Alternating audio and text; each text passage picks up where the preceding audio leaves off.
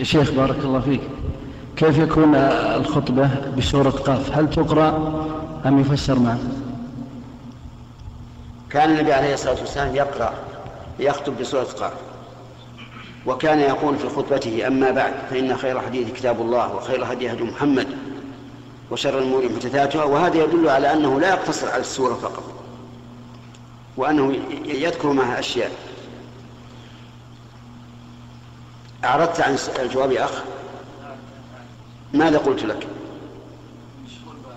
ما يمكن تسأل وتشغل ما يمكن.